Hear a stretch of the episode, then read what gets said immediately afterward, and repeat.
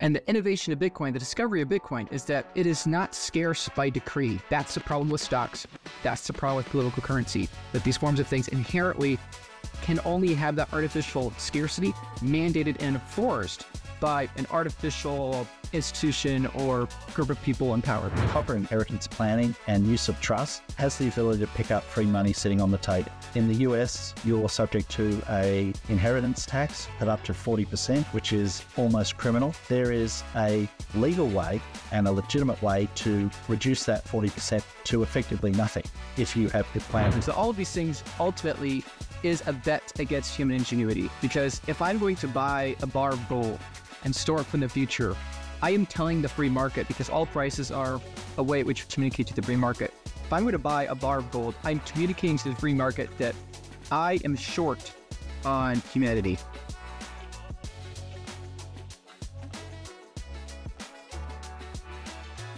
This podcast is entertainment, not financial tax or legal advice. Views expressed represent statements of the speaker in their individual capacity, do not represent the views of Unchained, and should not be considered investment advice. Speakers often have personal, family, or business connections to Unchained, which may include direct financial benefits. Please see our disclosure at unchained.com slash podcast.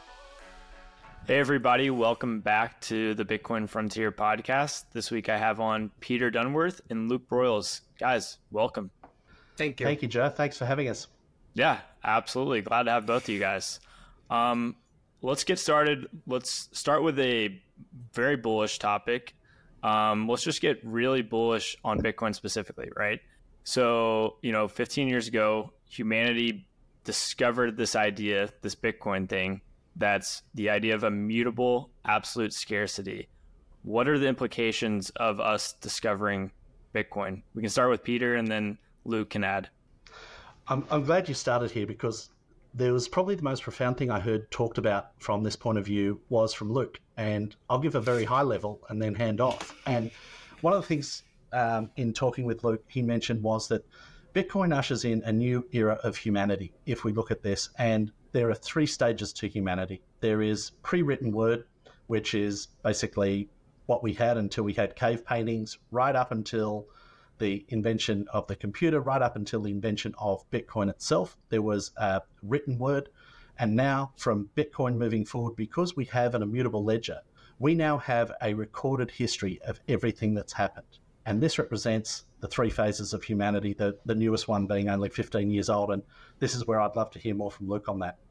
Yeah. Uh, by the way, thank you for having me on, Joe. It's a pleasure. Um, you know, both uh, you, Joe, and Peter are very special friends of mine. So it's a pleasure to be doing this with all three of us. It's a blast. But um, yeah, to add on to Peter's point and your question, Joe, I, I think it is a new era because up until 15 years ago, up, up until 2009, for the entirety of human history, we could only store our energy. Our only form of energy storage was something that could have an increased supply, right? You know, in the ancient days, you know, you could store your energy in salt or wheat or, or cattle or land, land that you could defend, you know, with your spear, bow and arrow, or whatever.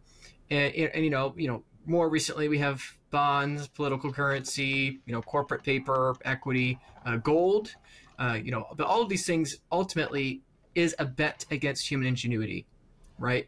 Because if I'm going to buy a bar of gold and store it from the future, I am telling the free market because all prices are a way which communicate to the free market. If I'm going to buy a bar of gold, I'm communicating to the free market that I am short on humanity. I am short on. Uh, I, I, do not think humans are capable enough, um, ingenious enough, or have the vision to go out, build better technology, channel more energy, and create more gold. Right?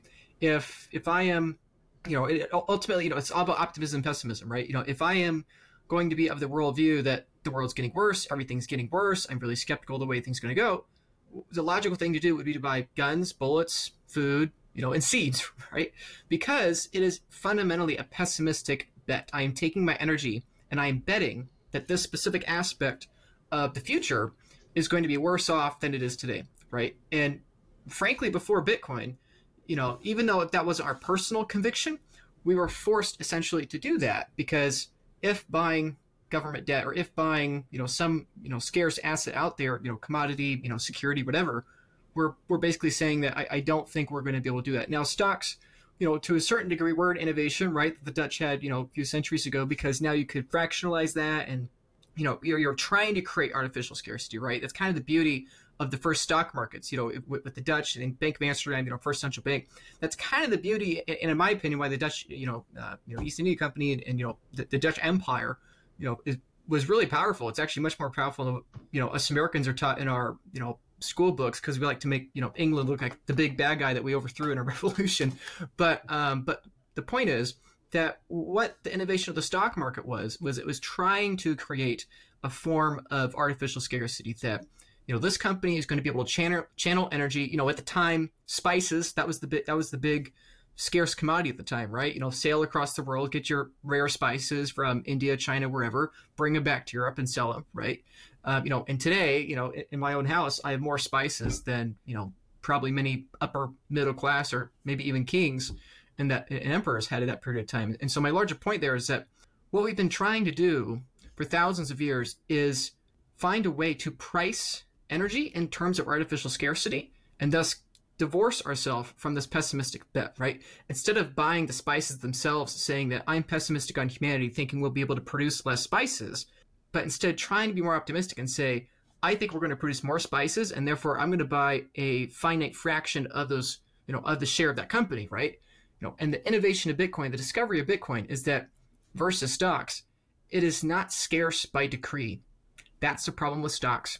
That's the problem with political currency, that these forms of things inherently can only have that artificial scarcity mandated and enforced by an artificial institution or group of people in power, right? And so, therefore, when they inevitably 100% of the time abuse that power, they can debase that energy and thus, you know, make things even more pessimistic. Um, and so, the beauty of Bitcoin is that it brings back this optimism and it allows us to buy actual verifiable scarcity that we can use to price in all of the energy, the sum total of energy in all the industries uh, for today and, and, theoretically in the future. I, I, mean, essentially, Bitcoin is the trade of the past, present, and future. Bitcoin is pricing in the gold that we've taken thousands of years to mine. It, it, it's t- it's pricing in the energy that we're creating today, and theoretically, uh, most importantly, it's pricing in the energy that we're yet to create in the future. So, long answer short is that, in my view, Bitcoin is this unit of account. It is this it is this true first scarcity outside of human control, and because it's outside of human control, then it is most likely, almost certain, going to continue pricing in more and more energy. And so fundamentally, being bullish Bitcoin is being bullish humanity, you know, economically on, on the human race. And to be short Bitcoin, to be betting against Bitcoin, is inherently a bet that I think next year we're going to be worse at building houses, and that the government's going to be in debt more, and that you know the companies, you know. So fundamentally, Bitcoin's a big deal. The scarcity is a big deal because it's a before and after moment. It's much more optimistic with digital scarcity.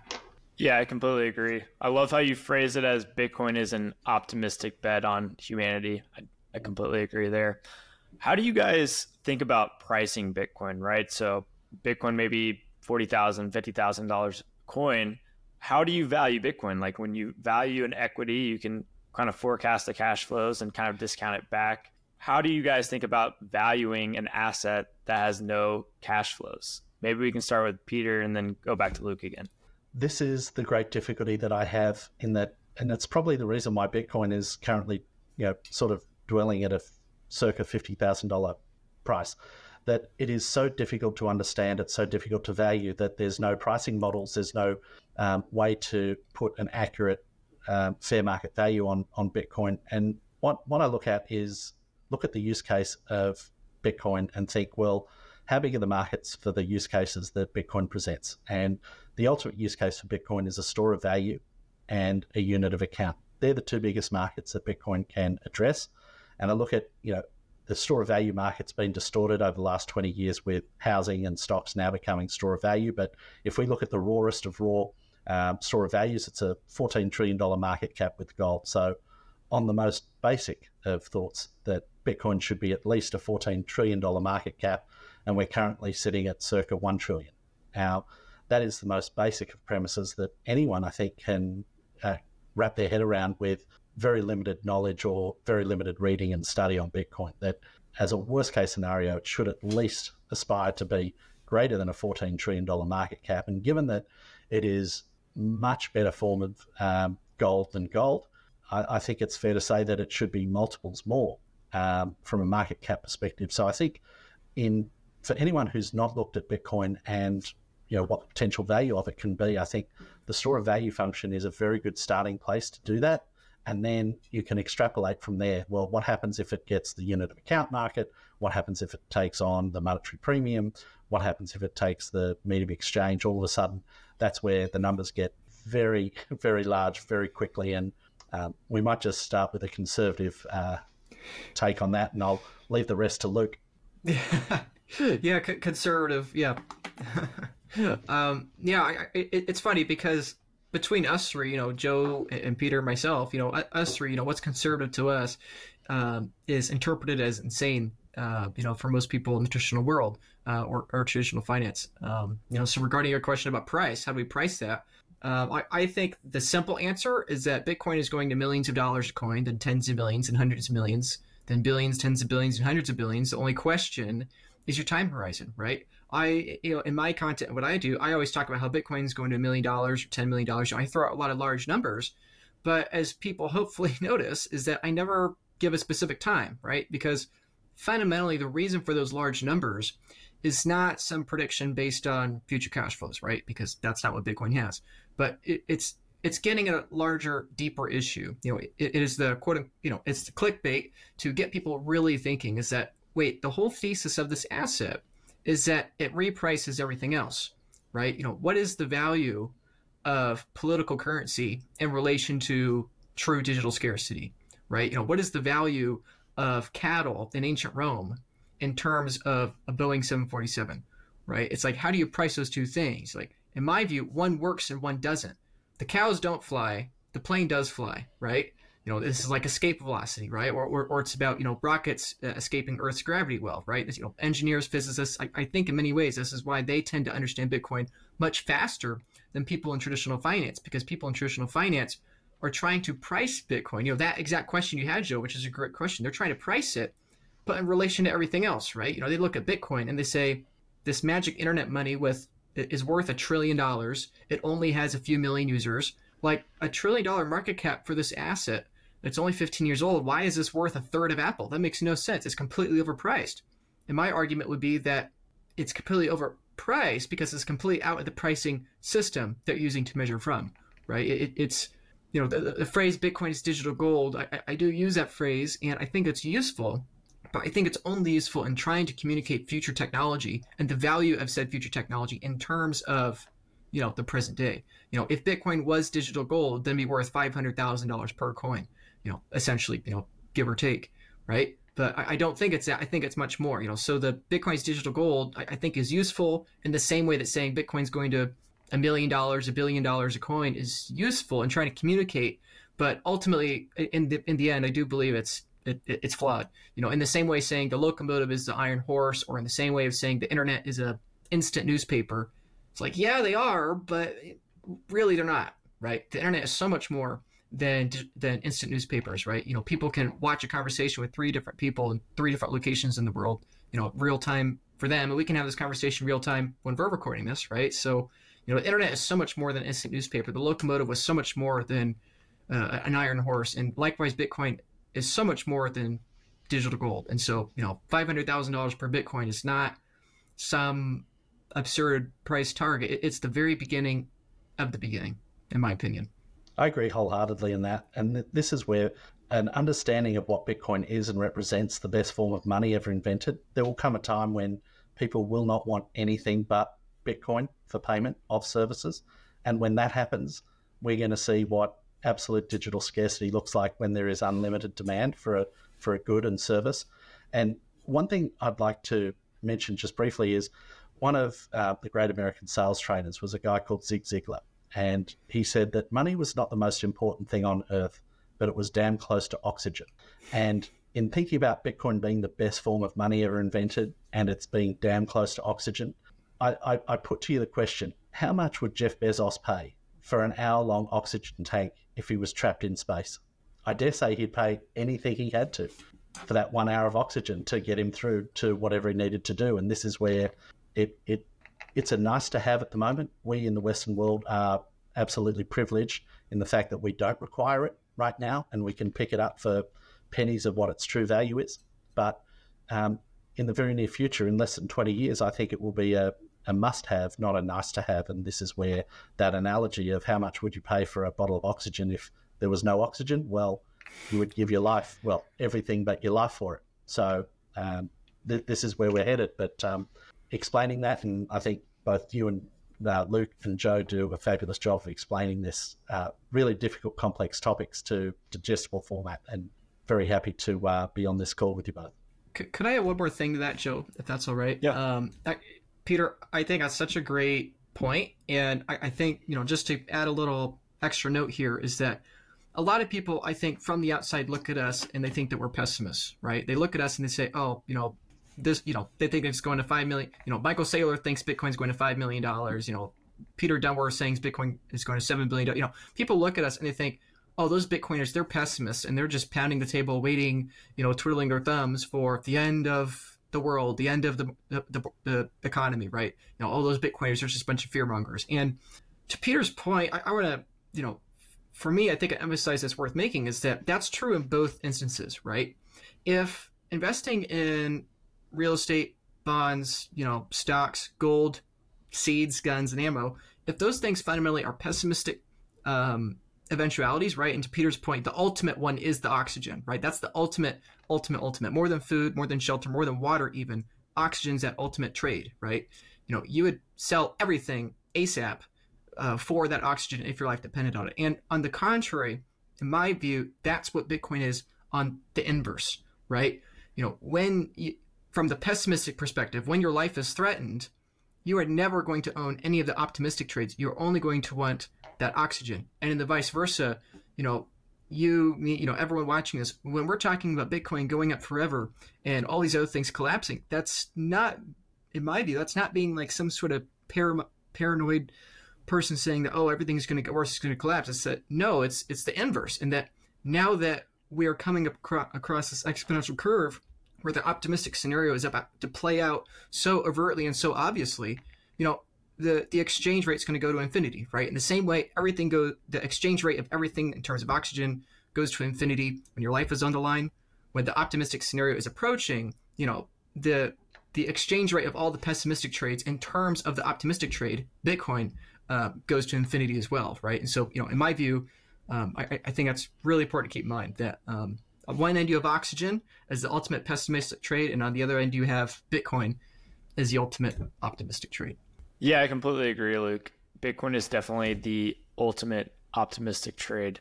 Um, Luke, you have a really interesting thread that I always liked because you do take that low time preference, uh, long term, you know, vision when it comes to investing and saving for the future.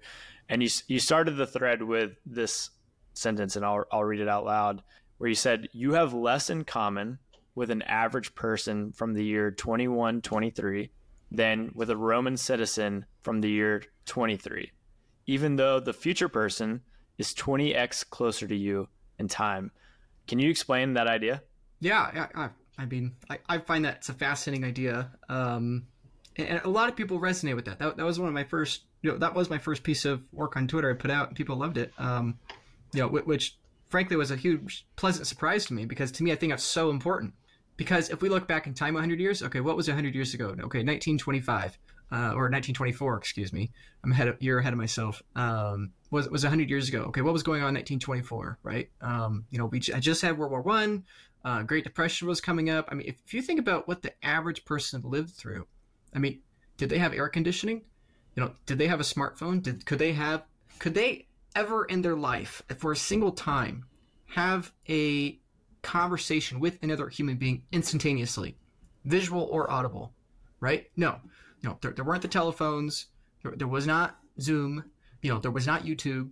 Like for the first time, for thousands of years, humans could only communicate in real time in person, and now all of a sudden, in the last hundred years, we can now communicate, you know, digitally, remotely. You know, first it was the phone, then you know, smartphone, text, you know, and now here we are with video calls. You know, in 10 years, our assumption should be that this is ancient technology. In 100 years, our assumption should be that is ancient technology, right? You know, in the same way, you know, th- these kinds of digital meetings didn't happen 10, 15 years ago. It's like, you know, the history are these technological windows. They're getting faster and faster. And in the last century, maybe two centuries or so, we have crossed a chasm where now these technological eras, that window where one paradigm is modern, one paradigm is ancient, that window has shrunk in time so much that now we have those windows within a single human lifetime. You know, in the mid late 20th century, now that's within a working career. And now we're at the point where, you know, it, it's multiple within a working career, right? And probably by the time my kids are around, and you know, Joe and Joe and you know myself, and we have kids, like it, it's going to be a technological window every 15 years, right? And then maybe they're what's it going to be for their kids, right? So I think this is not just some piece of you know hopium optimism that oh everything's going to magically get better, but it's like we have only technologically progress at a faster and faster rate for all of human history. And so the pessimistic case, obviously, you know, World War III, famine, you know, billion people die, all that, right? That's the pessimistic case. But even in the optimistic case, you know, it is really critical to keep that in mind. The optimistic case is that everything of your modern life, of what you do today in the year 2024, everything of what you do is fundamentally not going to exist in 100 years. Right? That's the optimistic case you know? And so that's why i think it's really important people be considering what are the technologies on the horizon and how my number one you know taking care of myself right? The, the protective pessimistic paranoid perspective. How am i preserving the energy i have? And then how am i making the most of the opportunity right? And the beauty of bitcoin is that it's both. Bitcoin is protecting okay i can protect my energy against the ending era of stocks bonds uh, you know and gold. And now i can also take advantage of the opportunity of transitioning my energy to that new era. So, so the larger point of, of that phrase is that I, I, do believe that. I do believe on a technological basis, in the same way that someone born in the year 1924 has less in common with us today than they did with a Roman citizen. I, I think it's not only possible, I think it's logical that if we're optimists, we assume the world is around in 100 years, that there's going to be way more change in the next 100 years than the previous few thousand years, right? You know, the Roman could talk via letters, you know, some sort of pen pals. The person in 1925, you know, besides a small number of them, you know, via, you know, the telegraph or something, you know, they were talking via letters. Now today, nobody writes via letters anymore, right? It's like it's technological paradigms go completely out of the window, and I think Bitcoin is a critical part of that thesis, right? Is that this is the money that makes all previous forms of money irrelevant, right? For thousands of years, we've used relatively scarce forms of energy storage. Now we have finite finitely scarce energy storage. That's never happened before in history. And so, again, when it comes back to the pricing thing, you know, if you're trying to price Bitcoin in relation to these other assets, you, you are inherently going to be too bearish. So, um, yeah, fundamentally, it's a larger um, uh, fight against energy poverty, but I think Bitcoin is a critical, critical, critical component of preparing for this exponential curve we're on. You know, every iteration is inherently larger than the last. So I, I think it's really important people be considering this, and that's why I'm so glad you know people like you and, and Peter and you know everyone watching is thinking about this because you know we are, in my opinion, the cutting edge of thinking about these things in the world. Right? You know, there's maybe tens of thousands, hundreds of thousands, a couple million of us uh, that are advancing this. And in this frontier moment, we're talking about the current status of global Bitcoin adoption. As of 2024, the landscape of Bitcoin adoption across the world is actually fairly expansive countries are embracing Bitcoin at different rates, with Australia and Nigeria leading at a 13% ownership rate, followed by Ghana at 11% and India at 8%.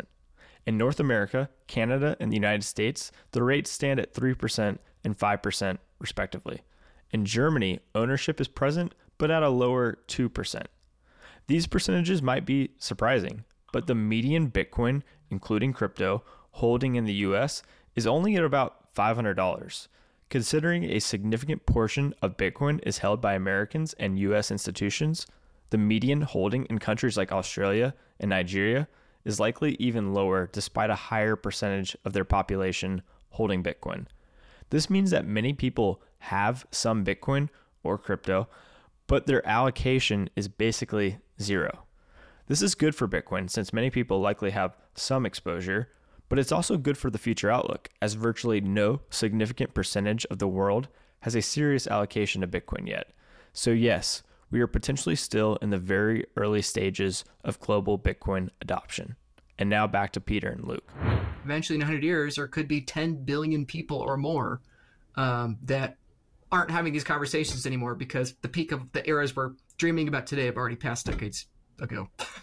so, yeah, 100%. It's almost like you have two perfect storms colliding at the same time. You have like this Bitcoin thing, which is perfect digital scarcity, and people are comparing it, like we talked about, to to gold, and it's like to some extent that's like comparing Alexander Graham Bell's phone to the iPhone. It's like, yeah, they're kind of the same thing, but the iPhone is a lot more valuable than Alexander Graham's Graham Bell's you know, did original telephone, and that's just Bitcoin today. And then at the same time, to your point, humans are becoming exponentially more and more productive.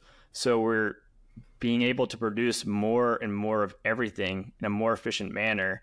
And it's just like digital scarcity is combining with abundance in the real world. And that is just probably going to melt everyone's mind when it comes to what the price of Bitcoin is even will be. People really have trouble grasping that concept.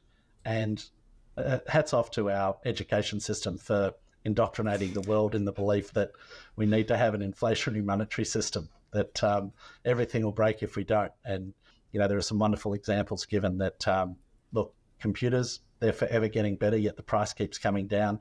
Imagine we live in a world where, you know, not only that, our money, our, our money actually buys more goods and services the longer we hold it, the longer we save. Who would think that is a great thing? Well, and this is the, the broader hope, you know, beyond price is that it inspires humanity to be better, you know, to chase our dreams, to aspire to self actualize and deliver services and goods and basically desires, you know, deliver on desires to um, broader humanity. But um, that will all be driven by price going up. And this is where um, actually talking about this and explaining what's about to happen, I think, is really important because when it starts to happen, there is that fear and concern that oh, if Bitcoin goes to a million dollars, we're going to be in a world that's you know totally unknown. There's going to be chaos. There's going to be all sorts of things. And I, I just would like to say that I completely disagree with that notion that if Bitcoin goes to a million dollars or more, that the world will be in chaos. And it's fundamentally illogical to think that the world would be in chaos the higher the price of Bitcoin goes, because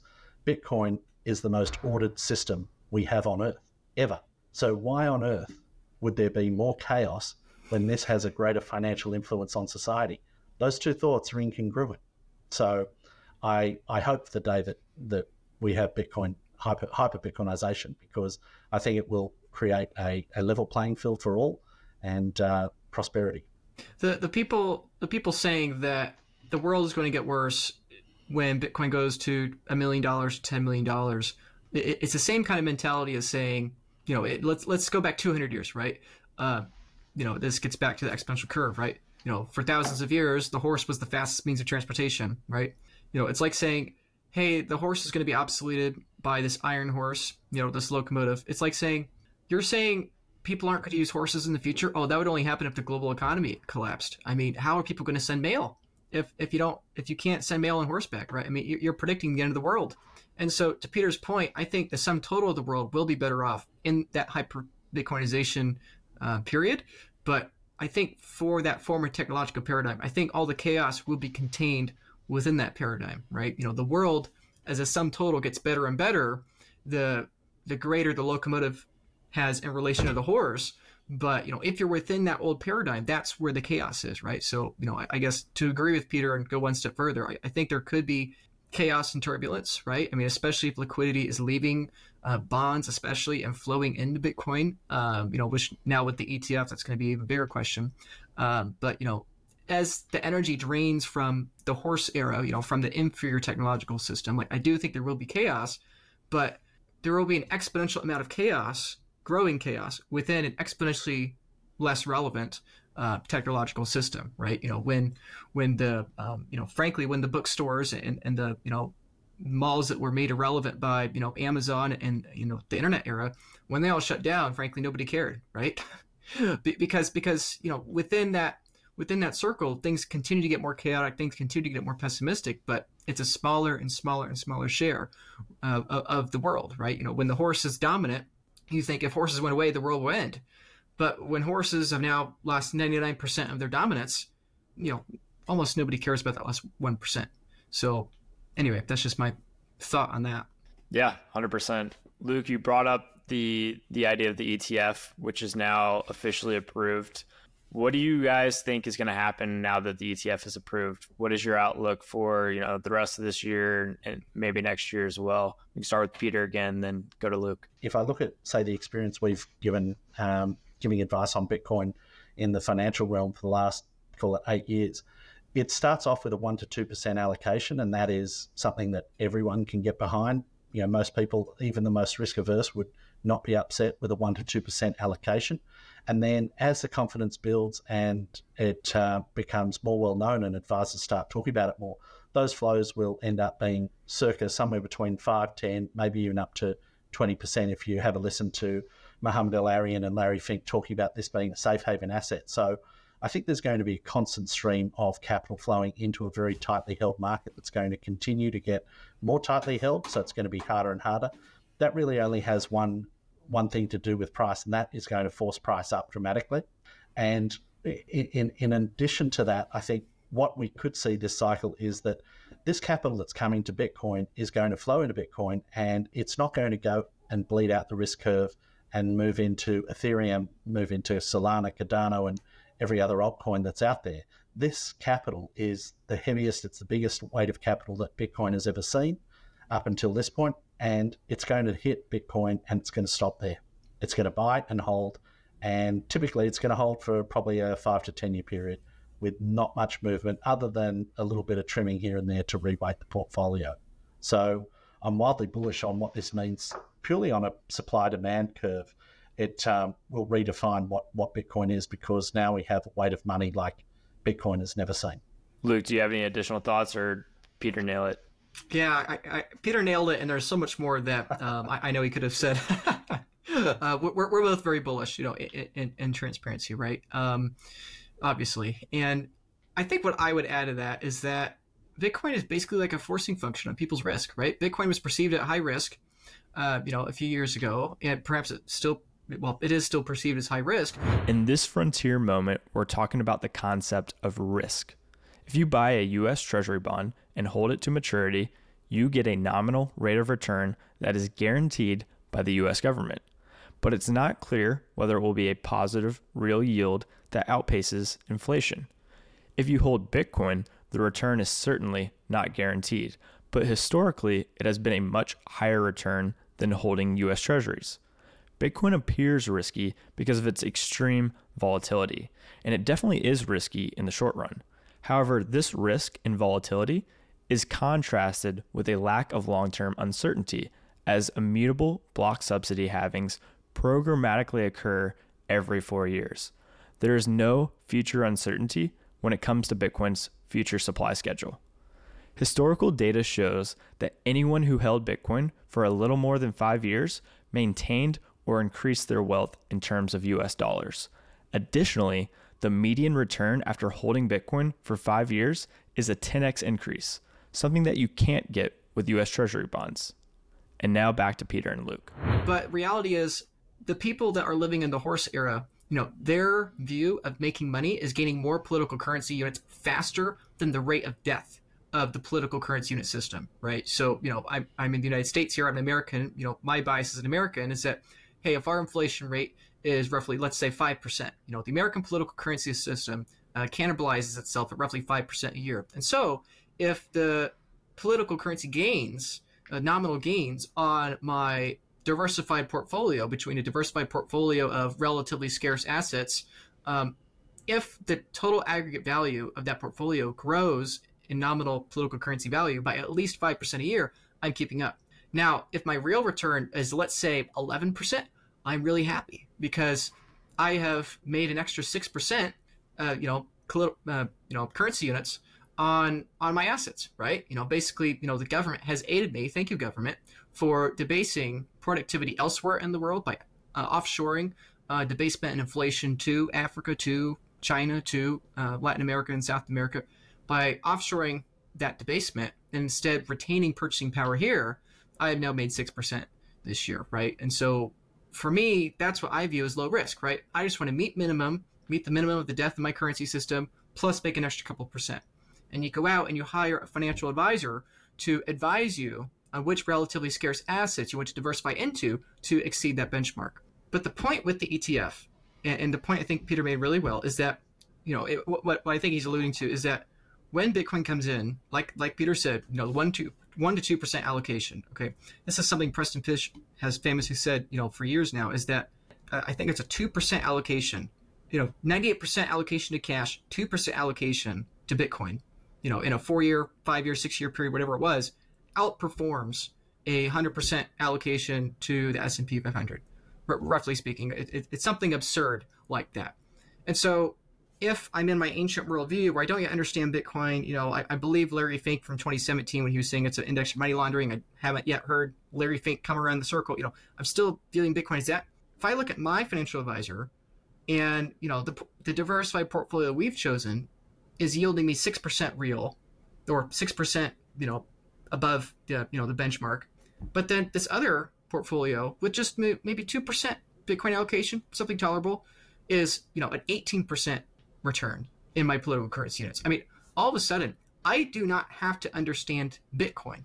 I can still be 98% allocated, but I will begin to understand that it is lower risk to move that energy or that 2% energy over to Bitcoin. Because if I don't, I'm getting a lower yield above the rate of currency destruction. And so what the ETF allows, you know, and, and this is numerous surveys that come out, you know, 70 to 90% financial advisors, you know, reportedly, you know, they say we're going to begin advancing the Bitcoin ETF for their clients. I'm guessing, like Peter said, probably one, two, three, five percent allocations are recommended first. Um, you know, they'll probably, you know, recommend the ETF to collect their fees because they're incentivized to do so. But, you know, the point is the reason why this is a big deal is that it opens the floodgates to the people that have not yet understood Bitcoin and won't do the work of you know taking self custody because they don't understand the risks of not taking self custody, and it gives them that aha moment that I don't like Bitcoin. I wish about it earlier, but I need a one percent allocation. I need a two percent allocation because if I don't, I'm higher risk in my political currency unit system, right? So so that's my perspective why the ETFs are bullish from that first principles mindset what that means nominally, you know, Standard Charter uh, chartered on January 8th uh, this year, I, I, I think, um, you know, talked about how they expect 50 to 100 billion dollars of, of inflows in, into Bitcoin. Uh, you know, th- this year in, in, 2024, you know, and they were projecting $100,000 Bitcoin by end of year 2024, $200,000 Bitcoin by end of year 2025. You know, I, I don't necessarily, you know, agree. Maybe that's too bullish. Maybe that's too bearish. um, but the point is, if we're talking tens of billions, perhaps even a hundred billion dollars of inflows. Okay, at the time of recording this, you know, there's what 58, maybe 60 billion dollars of Bitcoin left on exchanges. I mean, it's simple math. If you have 100 billion dollars this year chasing an asset where the remaining supply at exchanges is 60 billion, I mean, it's a forcing function for price to go up, and the higher price goes, it's an increasing forcing function on forcing the people that don't yet understand Bitcoin to accept they have to at least get off zero because they're going to realize, and I've been saying this, you know, Joe, I was I came on your podcast first back in January of 2023. I was telling people, you know, it is higher risk to have zero Bitcoin, right? And so, you know, I don't know, people watch probably most people watching this have a decent percent allocation to Bitcoin. But my encouragement for those that don't is get off zero, right? You know, Peter, Joe, myself, we have very high allocations to Bitcoin, but you know, my encouragement is do what you're comfortable with. Do what you can sleep at night with. Okay. Avoid over allocating to Bitcoin, but at the very least, please consider getting off zero because pretty soon I think most people are going to begin to realize that having a 0% allocation to the internet is a really bad idea when you have a 100% allocation to radio and newspapers. Yeah, completely agree. It's also crazy to think that like right now we're at the point where 93% of all Bitcoin have been mined and we're just now opening the spigots of, you know, capital that can flow in from Fidelity, E*Trade, Charles Schwab, whatnot. And most of the coins are like not even moving. Like 70% of all Bitcoin haven't moved in the last year. So everyone's hold like, you know, holding because this is the best asset to hold if you're trying to save for the future. And we're about to see so much new capital flow in and try to buy it. And arguably, you know, not a very, very, very small percentage of the world has adopted Bitcoin as their savings technology. And so it's like you know 99.9% of the world is about to try to come by this asset that you know is held in the strongest hands of all strong hands so it could be a wild you know decade I I might make one point which sort of just came to mind when you were talking there, Joe. The other thing that we I haven't heard anyone talk or consider is that there are 500,000 financial advisors, investment advisors in the world who now are able to sell Bitcoin or a Bitcoin related product in the ETF who are going to be highly incentivized. They're not stupid. Financial advisors aren't stupid. They may play dumb because they haven't been able to sell this thing yet, but there's a lot of smart minds working in financial investment advice who are going to be, well, they are going to be highly incentivized to sell this. And they are going to be not only highly incentivized, they're going to be paid very handsomely to have a higher allocation to Bitcoin for their clients and understand it as quickly as possible and work through with that client the risks and the downside risks and how they're going to plan for it. So there's a new workforce of 500,000 advisors out there about to join the marketplace of Orange Pillars, and they have access to hundreds, if not thousands, of clients. So, um, boy, oh boy, it's uh, it's going to be fun the next couple of years. The Unchained IRA is continuing to break new records. With a Roth Bitcoin IRA, you don't pay capital gains on the appreciation of Bitcoin. Unchained offers a solution. They make it simple for you to set up a Bitcoin IRA while keeping control of your Bitcoin keys. Use code FRONTIER for $100 off and schedule your consultation today at unchained.com slash IRA. And now back to the show. Like, yeah. if I can go one further, you know, mm-hmm. let's just break it down. You know, 1.8 million coins on exchanges. So let's say 2 million. Let's say 2 million coins on exchanges.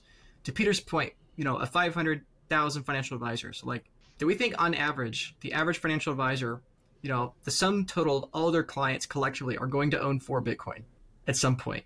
I mean, it's that simple, right? I mean, there's up to 80 million millionaires on the planet, 2 million Bitcoin. Okay. What happens when one in 40 of the 80 million millionaires want one Bitcoin, right? Or, or what happens uh, when 10 times the number of people want one tenth of, the, of that, right? You know, if, if, you know, 2 million people of those 80 million millionaires want one Bitcoin, all the Bitcoin are gone, right? If 20 million, aka one in four of those millionaires want one tenth of a Bitcoin, you know, what do they do? The Bitcoin's already gone from the first 2 million people that already bought one whole Bitcoin, right? I mean, you know, you do the math and pretty quickly you realize that, you know, and the financial advisors are about to start doing the math, right? Because frankly, most of them, you know, I, I know a lot of financial advisors, I respect them, but, you know, and they are smart and I think they will learn quickly. But up to this point, because it hasn't even been a possibility for them to recommend the ETF, I don't think they've thought this through, right? I mean, as recently as two weeks ago, before the ETF was approved, um, I think it was 39% of financial advisors thought the ETF was going to be approved this year when Bloomberg was saying was 90%. I mean, you know, uh, 61% financial advisors uh, were on, were, were guessing that the ETF would not be approved at all this year. Like that's how little they've been paying attention to it, right? And again, that's not to put them down. That's just that they've, it's not even been a part of their model, but now it is a part of their model. And now that it is part of their model, they're going to start doing their math. They're going to realize, oh my goodness, I want every one of my clients with a net worth over a million dollars to get one coin, right? It's like, you know, and, you know, I mean, that, that's just what's going to happen because the first people to do that are going to be the ones that figure it out. And financial advisors, like Peter said, are heavily incentivized. You know, the more they help their clients, again, outperform that, you know, debasement, aka death of the currency, the more they help clients outperform that, the better fees they get, the more clients they get, and the more money those clients want with them, right? And if they're outperforming the market, once the clients throw in more money to them versus the other guy, you know, their portfolios will grow. I mean, it is in the financial advisor's best interest to begin allocating to Bitcoin uh, or encourage allocations to Bitcoin, in, in, my opinion. And I think people are going to be really surprised uh, how quickly that tune is going to change in the next 18 months here. Yeah. What do you guys think about Bitcoin cycles? I mean, historically, Bitcoin has gone on massive parabolic bull runs that's followed by 80% you know, deadly washout drawdowns. I know Peter, you talked about like how the inflows might be more steady with an ETF. Do you think that this cycle will be different? Do you think that this cycle will have another 80% drawdown or or what do you think? I, I think it depends on how high and volatile it is to the upside. The the upside determines and predicts the downside, I believe. If we have a stable inflow of capital to Bitcoin and we just have a slow, steady appreciation, I think there's a likelihood of that continuing. However, if we have capital flow in, we have a massive spike, we have huge volatility the upside, we see a three, four, five hundred percent increase from here. I think there's a very high chance that we see, you know, the eighty percent volatility the downside happen. There's only one caveat that I'm going to put on this, and this is I think the cycles are going to continue until we have a nation state actor hold the buy button down that is just prepared to buy at whatever price they have to because they have zero cost for, for printing dollars and they can buy a hard good that has long term value. Until we see that, the, the we will not see a super cycle. The super cycle will kick off with a nation state like the US just saying we'll pay, we'll set a bar at a million dollars or 10 million or 15 million, whatever the, whatever they have to, they will set the bar at that. And they're going to mint a whole host of millionaires and billionaires. But I think until we see a nation state actor with that level of capital that costs them nothing to print money, the the cycles are, are here to stay. Yeah, I, I definitely tend to agree there. I think last cycle I wrongly su- uh, suspected that we might not see an 80% drawdown or 70% drawdown or whatever it was. And I was definitely wrong about that. Um, so I think yeah. I, I was going to say the other thing we need to consider with Bitcoin is that it's all cycles. And because we get 50% of the people in Bitcoin are new every cycle, they're experiencing this upside volatility for the first time. Human nature doesn't change. We get 25 to 30% of the entire Bitcoin community joins in that last little 10% blow off top. And then they eat the 80% drawdown and sell and run and are scared. And what happens is we, we really don't account for the fact that our primal little brains really haven't developed that much to, to cope with market cycles. But because 50, we're at such a low adoption rate, like I think we'd be less than 2% globally as far as Bitcoin adoption goes. So when we move to 4% in the next cycle, 8% cycle after that, as more and more people become aware of the cycles, we're going to get less volatility to the downside. But the volatility, the upside, I don't think is capped because it only state, takes one nation state with, with a money printer to say we're setting a floor at whatever they want to. So, um, again, it's a great asymmetric bet because downside's capped and upside's unlimited. Yep, that makes sense to me. So now that the ETF is approved, is it no longer important to self custody your Bitcoin? What do you guys think? Start with Peter again. I, I think it is critical for any Bitcoiner now. It's more important than ever before to self custody your Bitcoin because there is a concentration risk with, with these ETFs. There's going to be a, a pool of Bitcoins that can be potentially easily manipulated. Um, there's all sorts of skullduggery and chicanery that can go on with those pools of capital. And I know a lot of people say, oh, no, they can't. They, they you know, by law, they've got to do this and that. And it's like, yeah, by law they do, but Sam Bankman-Fried, by law, had to you know hold Bitcoin on his balance sheet, and guess what? He didn't. So, human nature, is, you know, we're going to continue to be humans and be fallible, and this is where uh, I think it's of utmost importance that we are diligent in self-custodying our bitcoins. Why is that important? For for two reasons. Firstly, you don't want to lose your Bitcoin. If if you're here now listening to this, you've done an enormous amount of work. You've made a um, huge amount of sacrifice to be here at this very point in time and there is very little work required to own and self custody Bitcoin at this point in time. And that's an opportunity that may leave us. So, from that point of view, that's the first point. The second point is is that if you're focused on number go up technology and you want this thing to really rip, you don't want people, other people, to be holding your Bitcoin and use your Bitcoin to manipulate the price downwards. This is why self custody is absolutely critical. That the most important thing you can do for number go up is self custody Bitcoin off exchange so that it can't be sold or rehypothecated and buy more Bitcoin. Two very simple things that will ensure the price will go up. Agreed. Luke, any uh, additional thoughts? Yeah, I, I think, you know, I mean, like I, I know how YouTube, you know, all this works. It's like as soon as you start talking about self custody, people don't care, right? They click away. They're here for number go up. But as I have said before, the message people need to hear versus the message you want to hear is not always the same. Everyone wants to hear number go up, they don't want to hear self custody because it's boring, it's bland, it's tedious, and it's scary, right? But to get back to the earlier point of that we're on this technological curve, it's an exponential curve. And to Peter's point about our simpleton brains, like that's my concern is that this curve is rising so fast our brains can't keep up. And my encouragement to people listening is that if you are not taking your self custody seriously, you are not bullish enough on Bitcoin. You are too bearish if you don't have self custody because you don't understand what is coming you know, to, to the earlier commentary about market cycles, is that I, I fully agree with Peter. I think we're going to have many more drawdowns, maybe even 80% drawdowns. I don't know. Because humans are emotional and we will make bad decisions, you know, more institutions will go bust. There will be hypothecation. There will be leverage, you know. But the the Command C attack from a nation state, in my view, is inevitable. Whether that's 50 years from now, five years from now, or five months from now, like people really need to think that through. That the United States of America adds, you know, more unfunded liabilities every 34 hours than the remaining amount of Bitcoin on exchanges. You know, I can sit here and tell you that if you factor in ETF inflows, it only takes two and a half more MicroStrategies to buy all remaining Bitcoin, right? And you think about that and you're like, wow, Luke, that's really bullish. You know, there's 1,100 companies in the world bigger than MicroStrategy.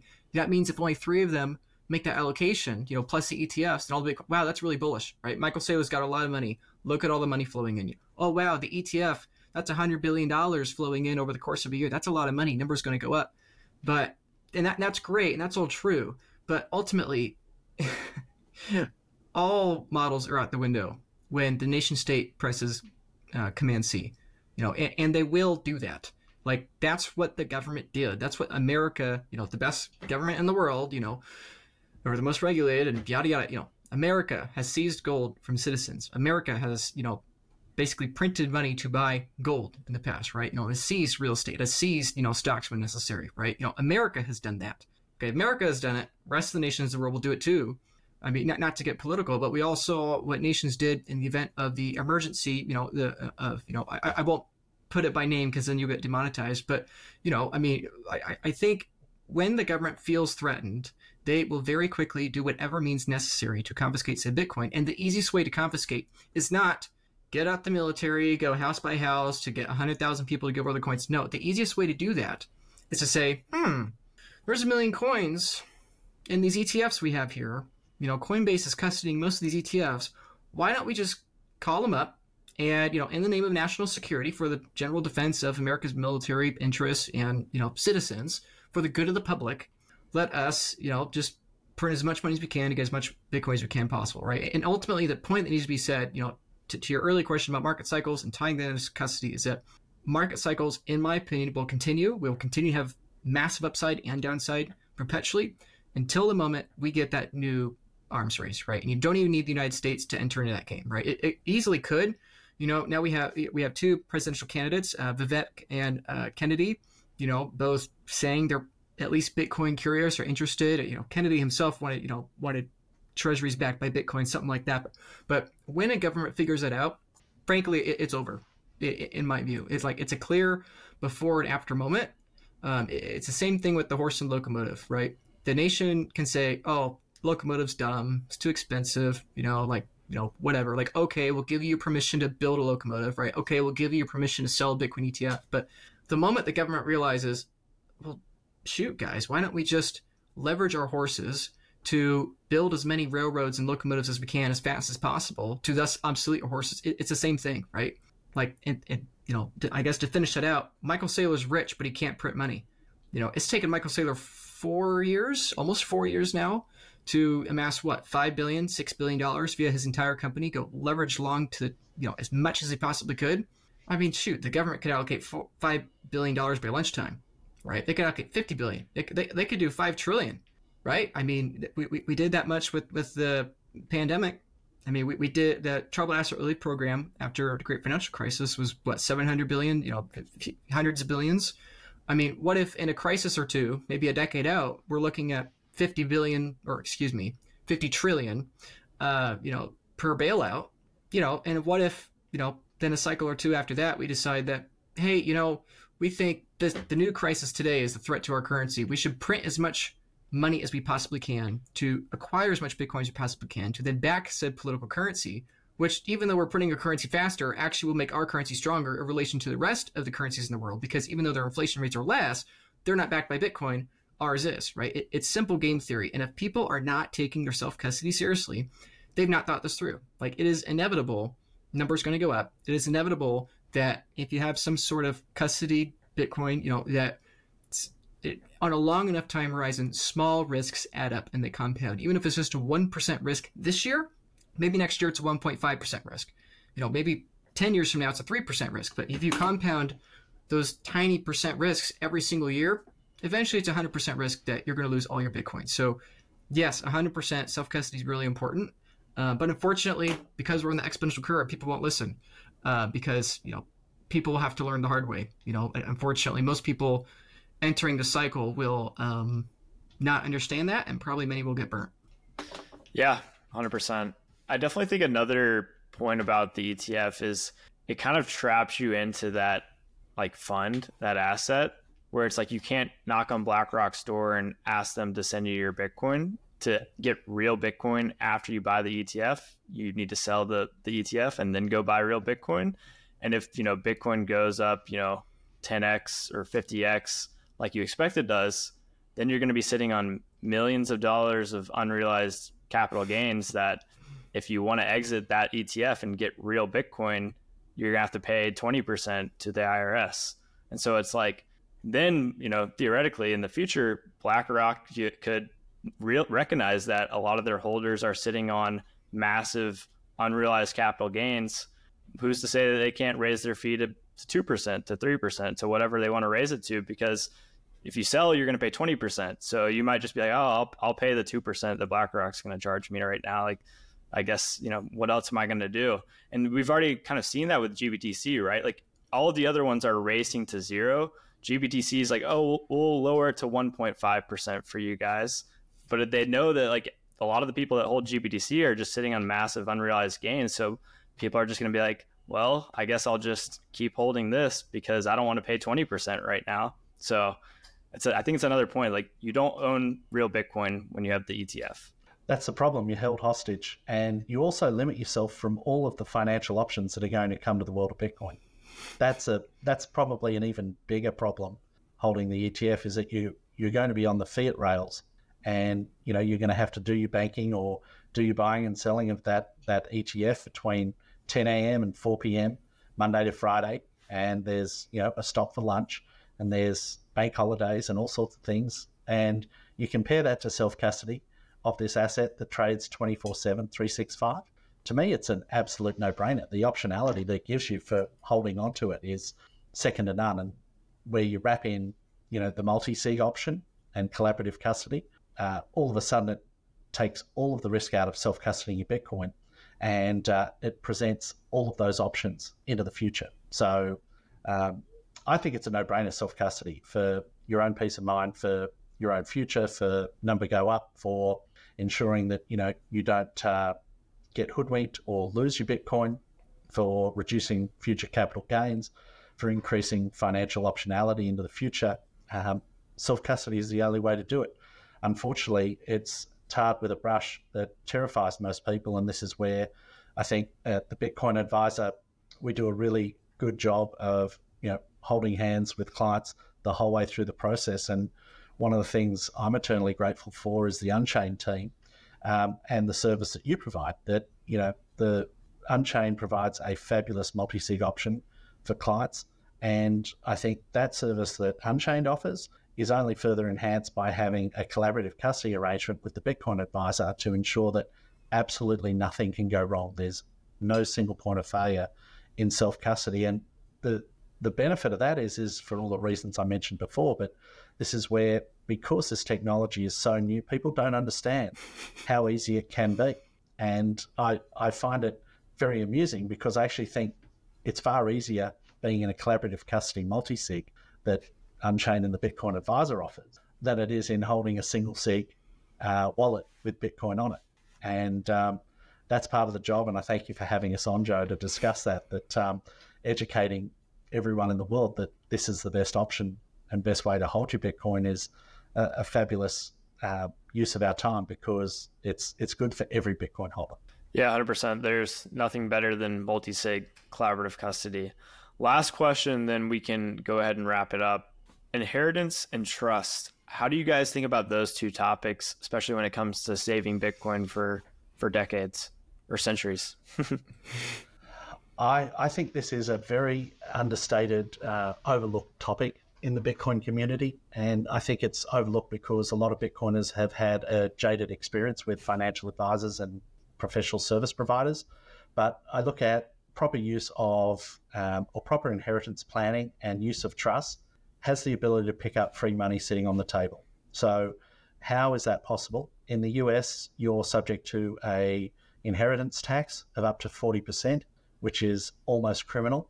But if you have inheritance planning and tax planning associated with that, there is a legal way and a legitimate way to reduce that 40% to effectively nothing if you have good planning.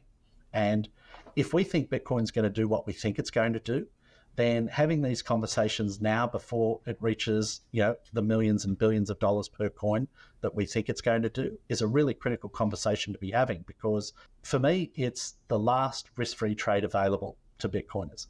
I think bitcoin is the risk-free trade but then when you think about what structure you're actually holding that in that's the next risk-free trade that most financial well most bitcoiners need to be thinking about because from a financial um, advice perspective and achieving better outcomes on a personal level, that is where the free money is sitting.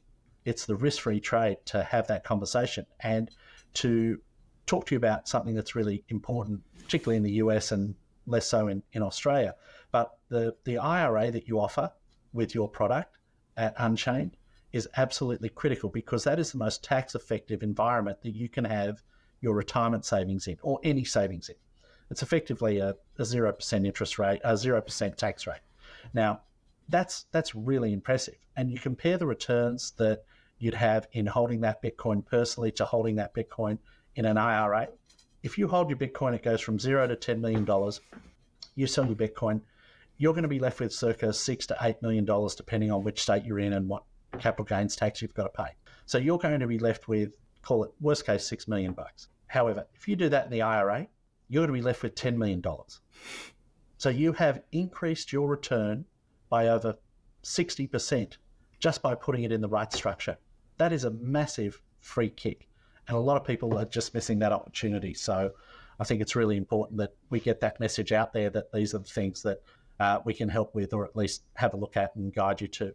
That um, is money sitting on the table, free money. Yeah, I think those are great points. Um, oh, Luke, were you gonna add any final thoughts? Yeah, yeah. I, I was just I was just gonna add that I, I, think, in my respectful opinion, I think most Bitcoiners um, tend to put the cart ahead of the horse. You know, to use the ancient metaphor. Um, and I, I think what makes this so hard, what makes Peter and myself and, and you too, Joe, you know, what I think makes this whole custody space so hard is it's an adoption curve within an adoption curve, right? You have Bitcoin's adoption curve, uh, you know, let's count with future into the past, all that wonderful stuff.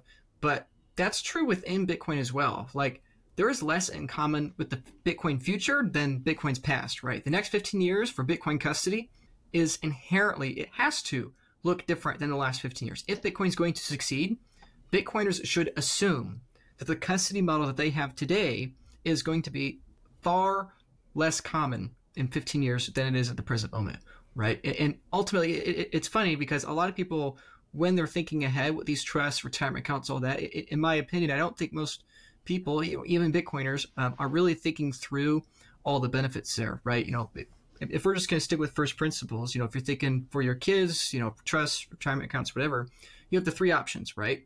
You can do custodied Bitcoin with counterparty risk, like the ETF, let's say, or you can do self custody on your own, um, you know, where you put in 500 hours, 1,000 hours, whatever it takes to do it properly and make sure you're protected or you could pay someone to help you with that, right? And you know, it, it's funny to see how people react to those three different things, right? Because people, you know, typically look at those are like, oh, well, that's really expensive and that's really scary, so I'll do this because it's regulated and safe. And this is something, you know, frankly, I, I get a lot of negative feedback on. You know, when I'm trying to explain to people that counterparty risk, in my opinion, is not tolerable when you have a bare asset like Bitcoin right? You know, FTX was the most regulated exchange in the world, and they're gone. You know, uh, Gary Gensler and the SEC, you know, you know, as much as I want to respect my authorities, the reality is that they could not manage the, the announcement of the ETF. They did not have 2FA authentication on their Twitter account, and that you know today their website can handle traffic. I mean, that's two blunders for what many would argue is the single most important announcement of the last decade for them. I mean, you know, if their Twitter account's down for 27 minutes, like like it was or supposedly was, I mean, that's no big deal. But if your, you know, Bitcoin custody is down for 27 minutes out of the next hundred years, then that's it, right? And so that, that's that's why I, have been so grateful, you know, to to be a part of Bitcoin Adviser and work with Peter is because you know Peter in Bitcoin Adviser has been around since 2016. You know, the ETFs, you know, at the time of recording have been well, you know, haven't even been around yet a single trading day, right? You know, so that Lindy effect is a massive advantage, I think, uh, for people when thinking about that, and most people are just yet to think about that, right? And so my encouragement to people is that before you start thinking about how to save on taxes or how to save against this, or that, the other, or you know, like your number one priority should be keep your Bitcoin safe, right? You know, if, if you've got X number Bitcoin, and let's say they do go to half a million dollars, five million dollars in a short order here, I mean, you know, a, a lot of a lot of these clients that I, I, talk to, like it's a pleasure to talk to clients from all kinds of backgrounds. But a lot of the people right now that are taking interest in this are the Bitcoiners that have been around for multiple cycles and do understand that, you know, my Bitcoin is getting so valuable to the point that I, I got to diversify my custody, right? They're like, you know, Luke, I've gone from diversified assets to now a singular asset. I have to diversify my custody, right? Like, you know, I went X percent single sig, X percent this multi sig, Y percent that multi sig, right? And so I, I think we are incredibly early to Bitcoin. And I think we're incredibly early to collaborative custody multisig. And I, I want to echo what Peter said before: is that you know you, you, Joe, and Unchained, and all of our key you know key agents, product providers, software providers at Bitcoin Adviser, you know Peter and myself are extremely grateful for, because you know our service-based company needs uh, you know incredible products. And I know how much work you guys put into that. So um, you know for everyone listening, I'd, I'd emphasize get off zero um, if you haven't yet, and you know, please avoid custody Bitcoin whenever you can. Take self custody. Uh, you know, if you need help with that, there are great products out there. Um, Unchained's got great products, and there's great services out there. I think Peter has done an exceptional job. Um, you know, and really, what this all comes down to is that, you know, I actually don't think we're any smarter than the average person. I think that we have simply been smart enough to do our best to look 18 months or 36 months down the line, right? And really, that's true with all Bitcoiners, right? It's not that the average Bitcoiner is smarter than the average person, right? You know, when the ETF was approved, you know, there was a space Cathie Wood hosted, and I listened, you know, live to Elon Musk. It, you know, he, he, was saying things that weren't quite true about Bitcoin. You know, Elon doesn't understand Bitcoin. He's a very smart person. So, you know, it, it's not about being smart. It, it's about understanding this is an exponential curve, understanding you have less in common with the future than the past, and understanding because of those two givens it is increasingly important that we are a couple years ahead of the curve uh, because you are going to have less downside and more upside if you're just ahead of the curve a little bit. And so, uh, you know, it, it's a pleasure to help clients stay ahead of the curve. Uh, it's a pleasure to be in the Bitcoin space and a pleasure to have so many friends like you guys. So, um, yeah, I encourage people to check that out. Please, people, get off zero. And in a couple years, people are going to be saying the ETF safe. Um, you know, remember this conversation because I mean, really, like the narrative is going to be that you know, in, in a couple years, everyone's going to assume the ETF is safe, and um, people are going to forget, and then they'll remember, and they may remember in a hard way. So, um, you know, eh, don't don't accept counterparty risk. This is an innovation that obsoletes counterparty risk. yep, hundred um, percent.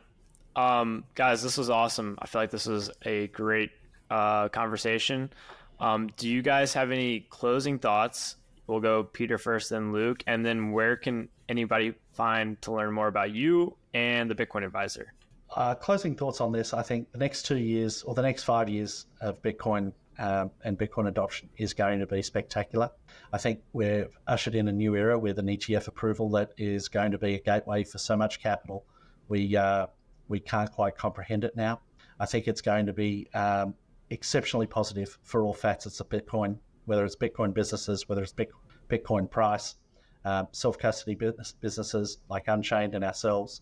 And uh, I'm, I'm, just wildly optimistic as to what the future holds for Bitcoin entering its new era, um, the, the institutional era of ETFs. And uh, I might hand over to Luke because he does a much better job of explaining what uh, we do. So uh, if you want to talk about that, I'll leave it with you. I um, yeah, people should be bullish. They really should. And I, I, I think the mistake the critical mistake people are going to make is not being bullish enough. I said that earlier, but I think it's really important. You know, like the the worst thing you could possibly do in, in the beginning of the locomotive era is sell your stock in horses. You know, buy some locomotive shares or whatever. You know, triple your money and then sell it and think you're a genius, right? And go back into your horse stocks, right? Like that. It's that's the majority of pain people are going to experience, right? You know, Bitcoin tends to cause max pain, right? Half the people were expecting ETF approval, half weren't expecting it. Then we got both on the same day with the fake uh, Twitter post, right? So Bitcoin likes max pain.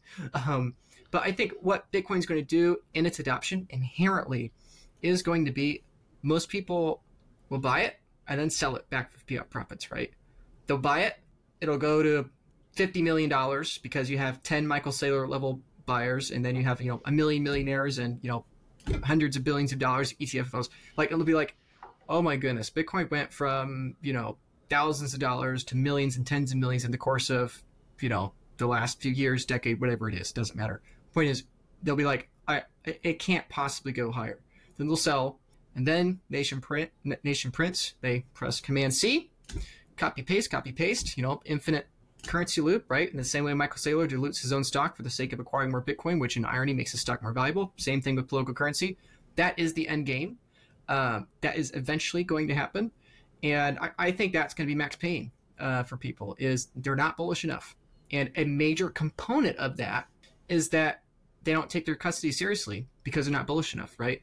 They they assume their single sig uh, solution has zero risks, but they don't factor in the question of, you know, what about what happens if someone accidentally takes a picture of that single sig, you know, and, and then it's gone, right?